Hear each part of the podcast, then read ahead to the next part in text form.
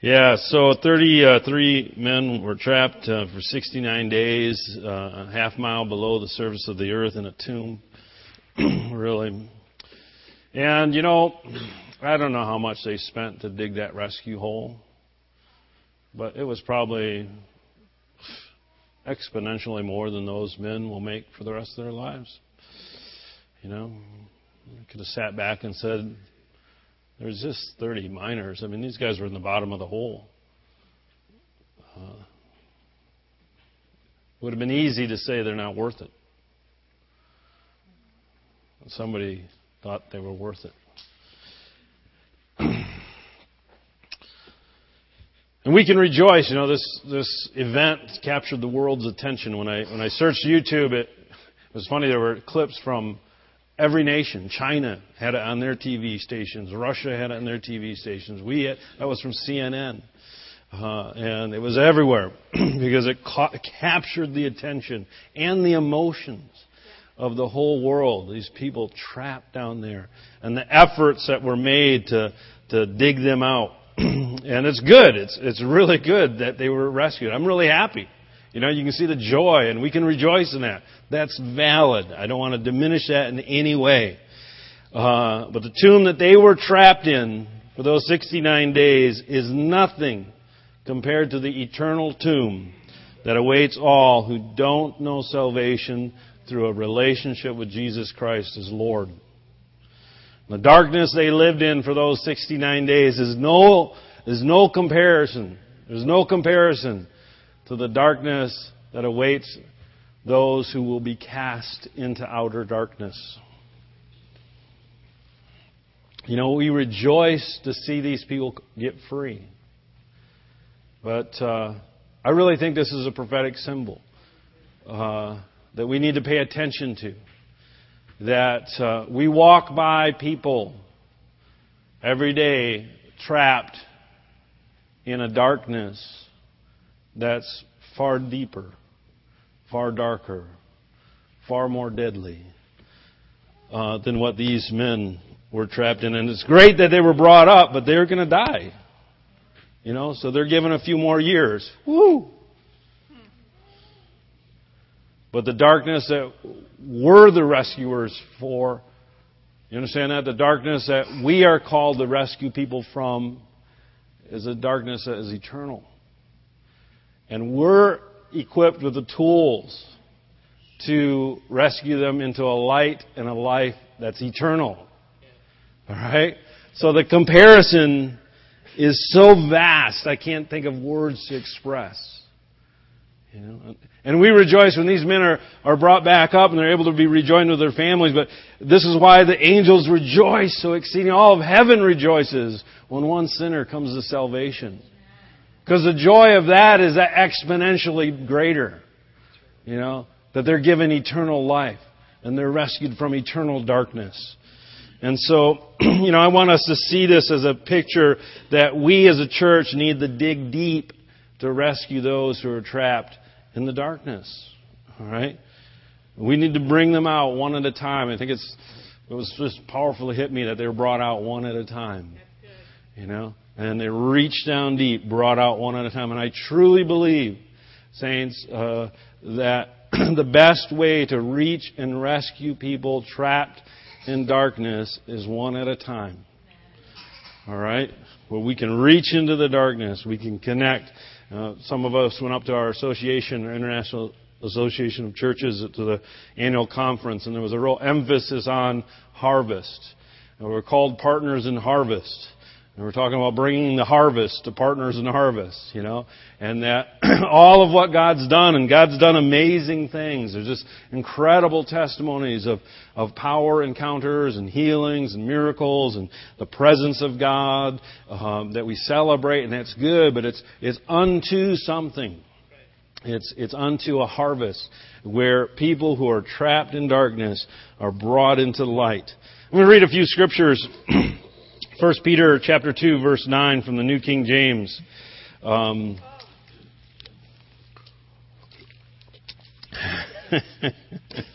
says 9 through 12, 1 Peter 2. talking about this. Says, You are a chosen generation, a royal priesthood, a holy nation, His own special people. It's a real familiar verse, and it's a great verse. It talks about our identity, who we are, who God sees us to be. And these things are true. And it goes on, it says, We are all these things that, uh, unto, so that you may proclaim the praises of Him who called you out of darkness into His marvelous light who were once not a people, but are now the people of God, who had not obtained mercy, but now have obtained mercy. Beloved, I beg you, as sojourners and pilgrims, abstain from fleshly lusts which war against the soul, having your conduct honorable among the Gentiles or those who are unbelievers, that when they speak against you as evildoers, they may, by your good works, which they observe, glorify God in the day of salvation. So we, we're familiar with this verse that we're a holy uh, nation, a chosen generation, a royal priesthood. But sometimes we forget it's in the context of uh, proclaiming the goodness of God to the lost. All right, that that we are that's our identity unto a declaration or a proclamation or a demonstration of the goodness of God so that they also can be brought out of darkness into light. The New Living Translation puts verse 9 this way. He says, But you are a chosen people. You are royal priests, a holy nation, God's very own possession. I love that. You're God's possession. As a result, Listen, as a result of being God's possession, as a result of being a holy nation, as a result of being royal priests, you can show others the goodness of God. That's what it's unto. All right? It's an important aspect. It's just as important as being holy, a holy nation or a chosen generation. You see, it's part of our identity. You can show others the goodness of God, for He called you out of darkness into His wonderful light. Each one of us. It doesn't matter how you were saved. Maybe you grew up and it was gradual. Maybe you were, uh, you know, and you came to an awareness of God. Maybe you lived for years in darkness and sin and, and, and debauchery, but God pulled you out of that. Ultimately, we were all just as dark. All right? And God's brought us into the kingdom of light. And that, that's what we're called to share. And the message, the same passage, 9 through 12, is, is written this way. It's powerful, I find. It says, But you are the ones chosen by God. How many are chosen by God? Yeah. A few of you not sure. You can take care of that after the service. you are chosen by God. Chosen for the high calling of priestly work chosen to be a holy people, God's instrument to do His work and speak out for Him, to tell others of the night and day difference He made for you, from nothing to something, from rejected to accepted. Friends, this world is not your home, so don't make yourself cozy in it. Don't indulge your ego at the expense of your soul. Live an exemplary life among the natives so that your actions will refute their prejudices. Listen, we live in a culture that has a prejudice against Christianity. All right? It's just true. You know, we're a minority. Let's start demanding our rights. no.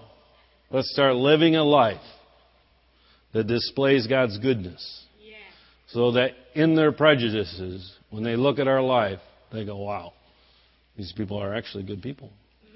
Does that make sense? That's what this verse is saying. So that your actions will refute their prejudices, not your picketing. Sorry. it's okay to pick it. Uh, just don't pick on me. Sorry. Then, listen, then there'll be one. Everybody's going, please stop. then they'll be won over to God's side. See, that's what we're going for. Right? To win them over. and be there to join in the celebration. And not left in the hole.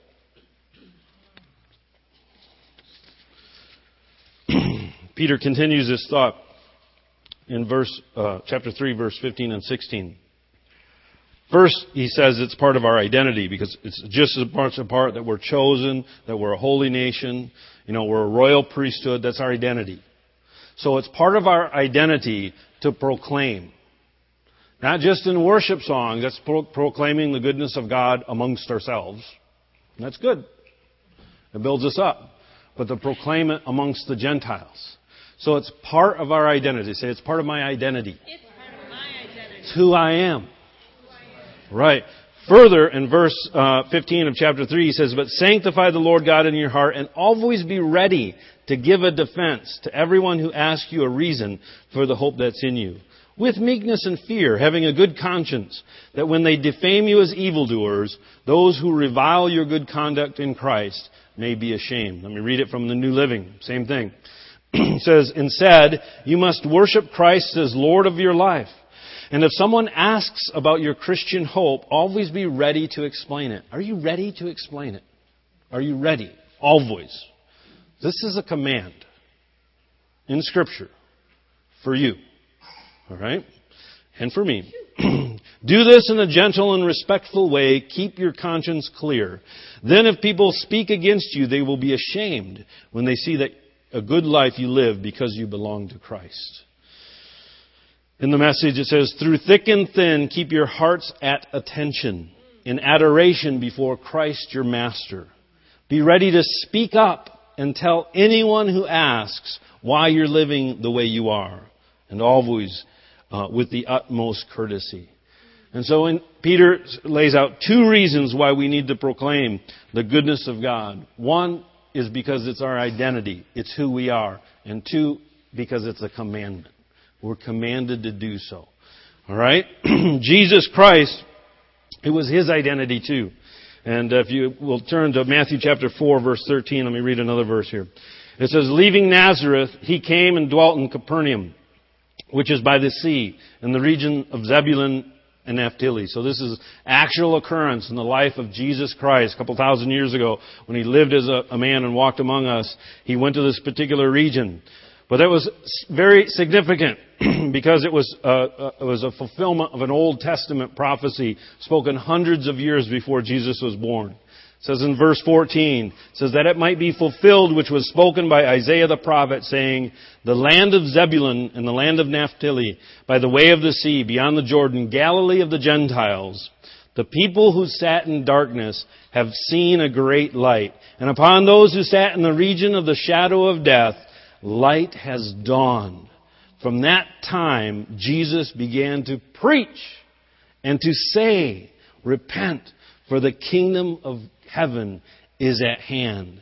And so this Old Testament prophecy about the nature and the person of the Messiah was fulfilled when Jesus went to this area in, in Israel that was populated by non-believers, okay, by people who were not worshiping the true God, and he began to preach. In that, his light was shining. Exactly. It says, a great, the, the, those who sat in darkness have seen a great light, and upon those who sat in the region of the shadow of death, light has dawned.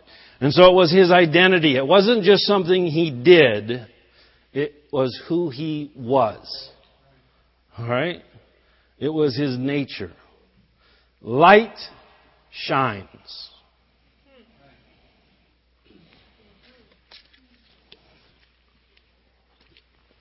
Light doesn't try to shine.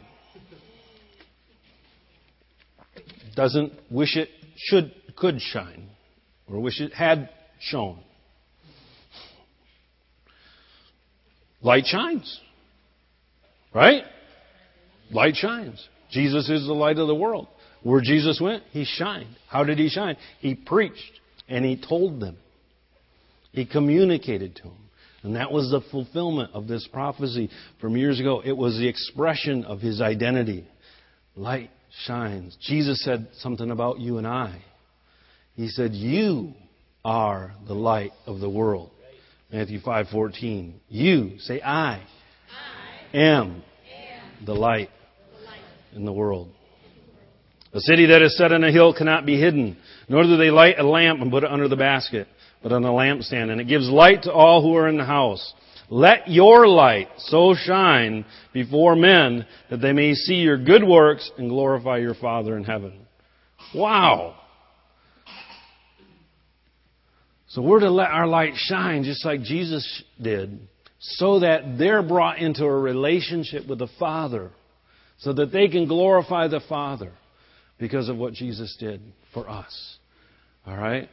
Being Christ like, you know, is not just avoiding sin.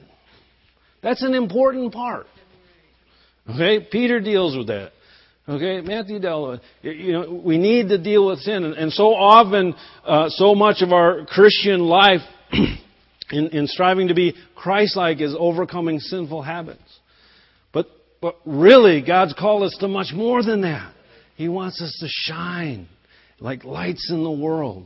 All right? He's dealt with the sin. Now shine, declare. Get out and shine. Don't put a blanket over yourself and hide. It's your identity. Furthermore, He commands it as well. All right? So it's our identity in Christ is to be lights of the world. it's a command as well. Mark 16:15, Jesus said to his disciples, "Go into the world and preach the gospel to every creature." Have you ever preached the gospel to an animal? I have.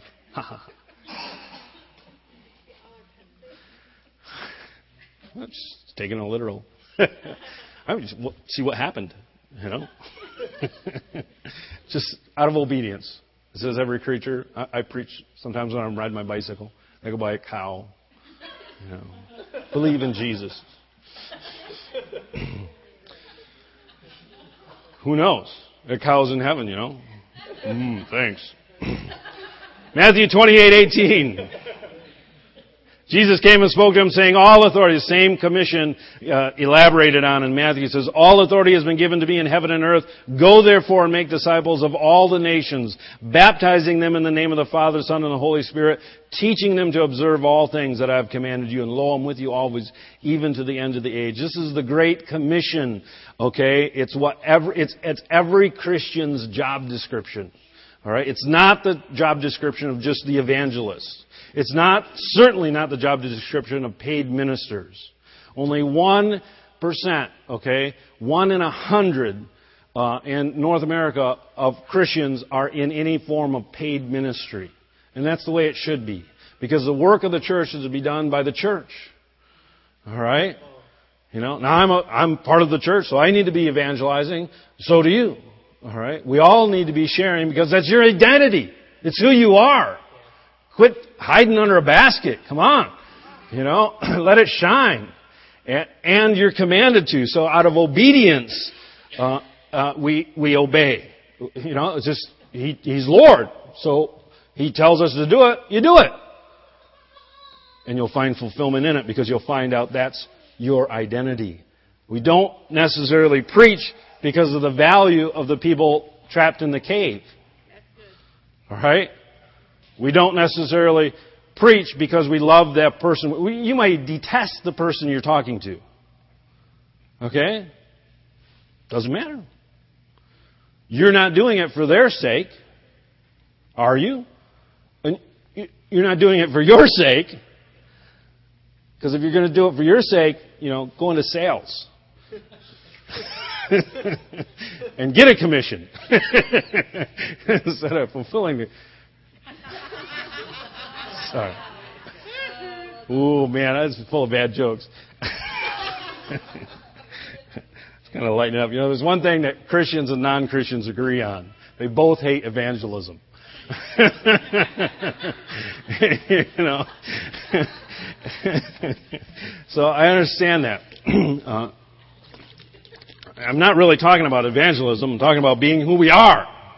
Okay, and obeying our Lord Jesus.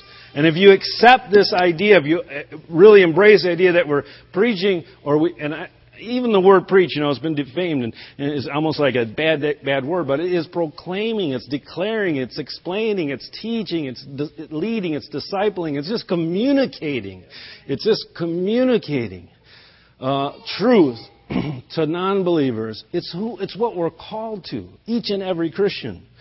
Uh, and when we do it out of love for Christ and, and irregardless of the value of the person we're communicating it to, according to us, that they're of no lesser value than you are. All right? That helps. All right? But we do it because we value Him. Then it frees you. It frees you to do it humbly and courteously. Because regardless of what the person, how the person responds, it, it, it doesn't matter.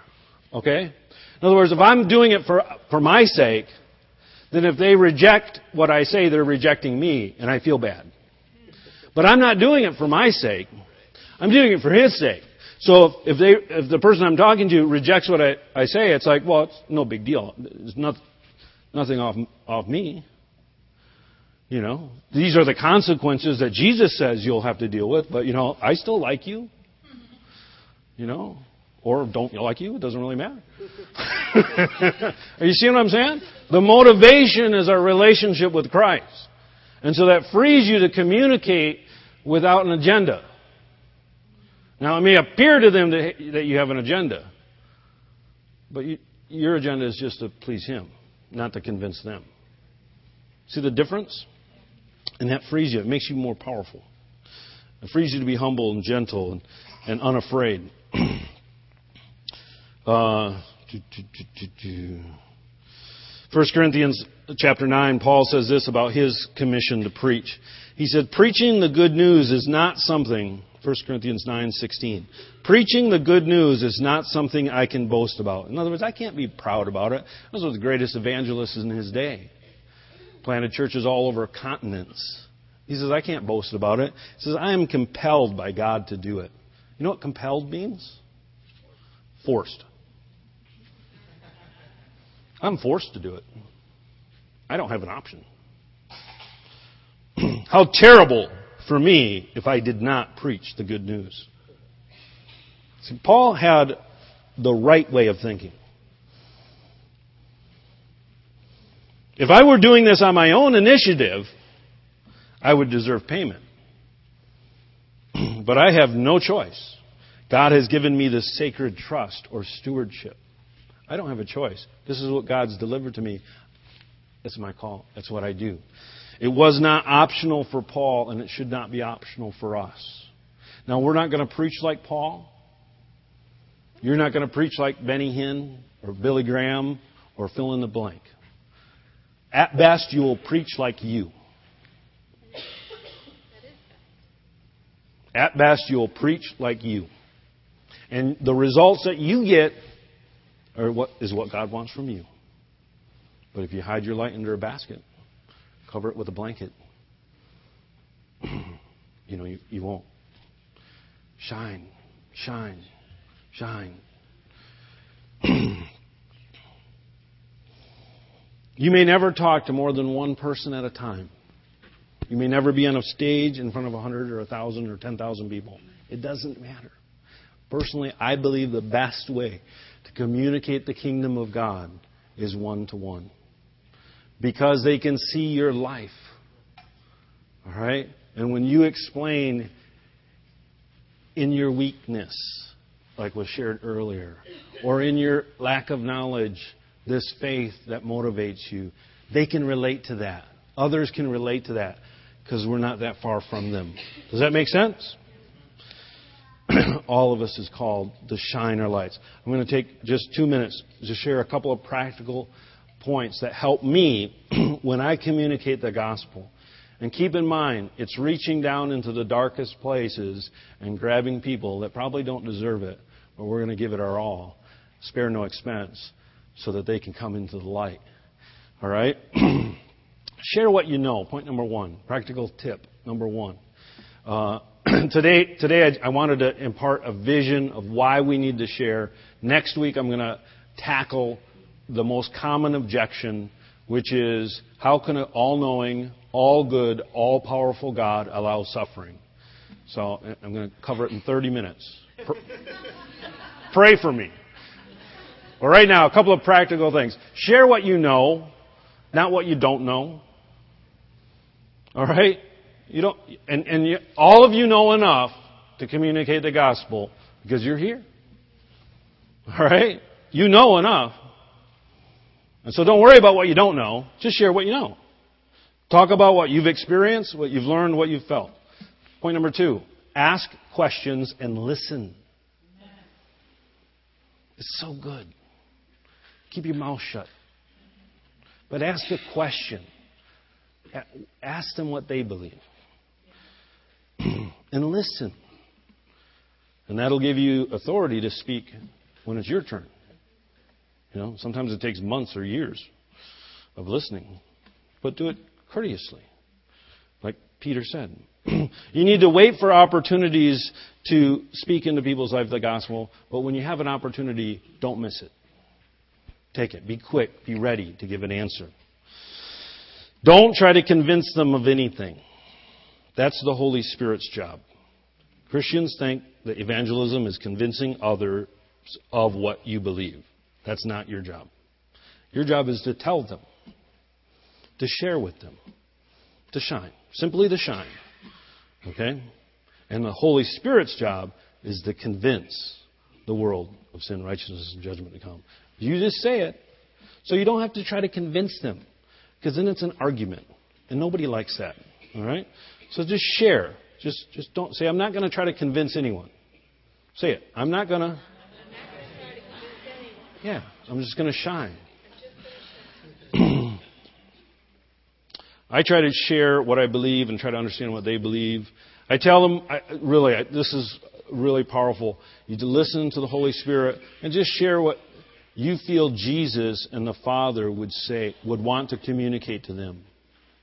Right? You say, and sometimes the oddest thing will come into your heart, and you'll be talking about some question or something like that, and you'll just say, you know, I just have a, I just, I keep seeing this picture in my mind about such and such. It might be something silly, like a kid hiding behind a door. You know, God just wants, you know, say, you know, and all of a sudden they're crying. I've had unbelievers in coffee shops break down weeping. All right? It's great.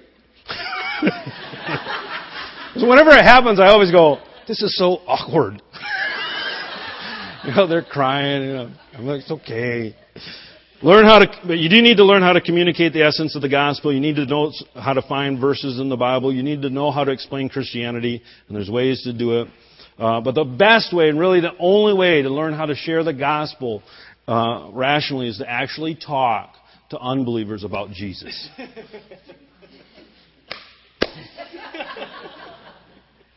but, but I'll make a mistake. That's great. Listen, there's no, you can't lose. All right? They're already going to hell.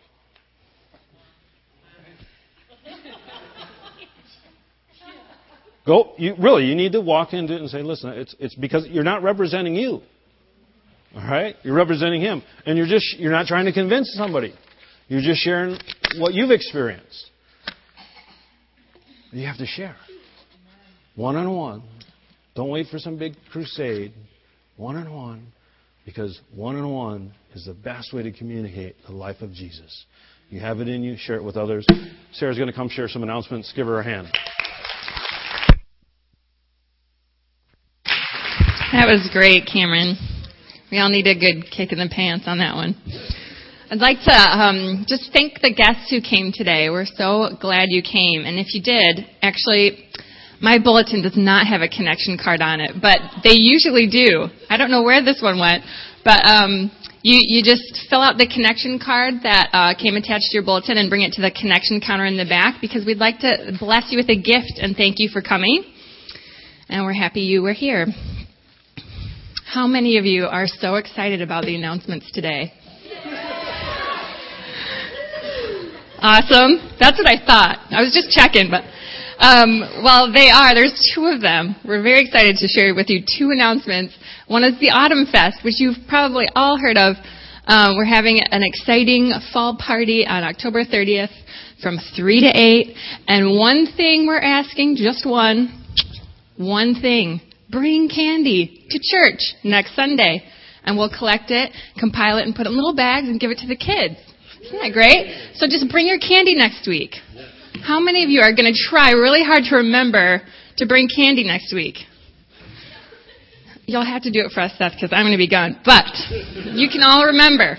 All right, and then also um, we're having uh, an amazing kind of not a fundraiser, but a collection, if you will. Um, the play group that is a bunch of moms that get together and um, their kids play together. Um, it's an awesome life group at our church. They are collecting kids books, little children's books for um, children in the Philippines.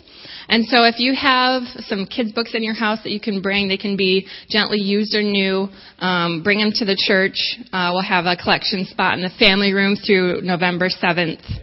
Um, and you can just bring them on over. And how many of you are going to remember that? yes. All right. And that's it. Let's take the offering. Ushers, can you come on up? Get ready. All right. If you can join with me, we're going to pray for the offering. All right, Father, we just bless you. We thank you so much for um, just each person here and uh, the offering that's being collected right now. We just pray a blessing over them and a blessing on this offering. We just pray for multiplication and favor in every area.